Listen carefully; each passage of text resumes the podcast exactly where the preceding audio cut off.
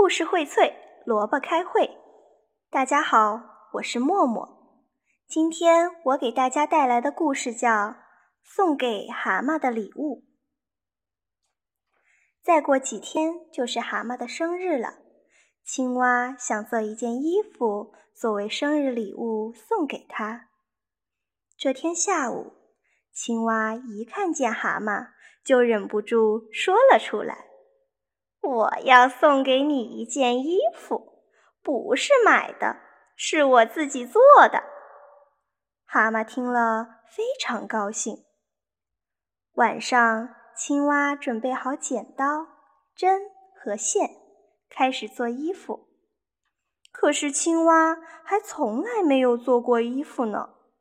刚剪了几下，青蛙就叫了起来：“哎呀，坏了，坏了！”剪坏了，唉，看来衣服是做不成了，只能做一件背心了。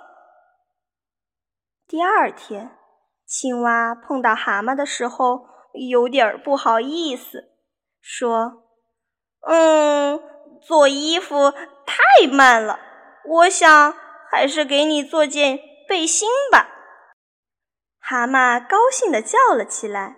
哦，太好了！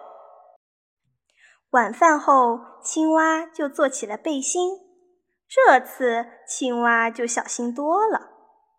可是，不知怎么的，又剪坏了。现在背心也做不成了，只能做一顶帽子了。青蛙真生自己的气。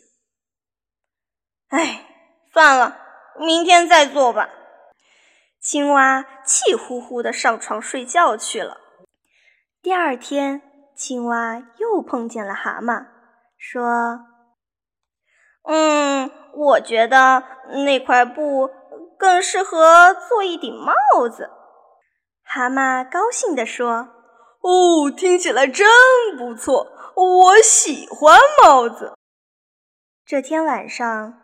青蛙在动手做帽子以前，对自己说：“这次你要是再剪坏了，你就是一个大笨蛋。”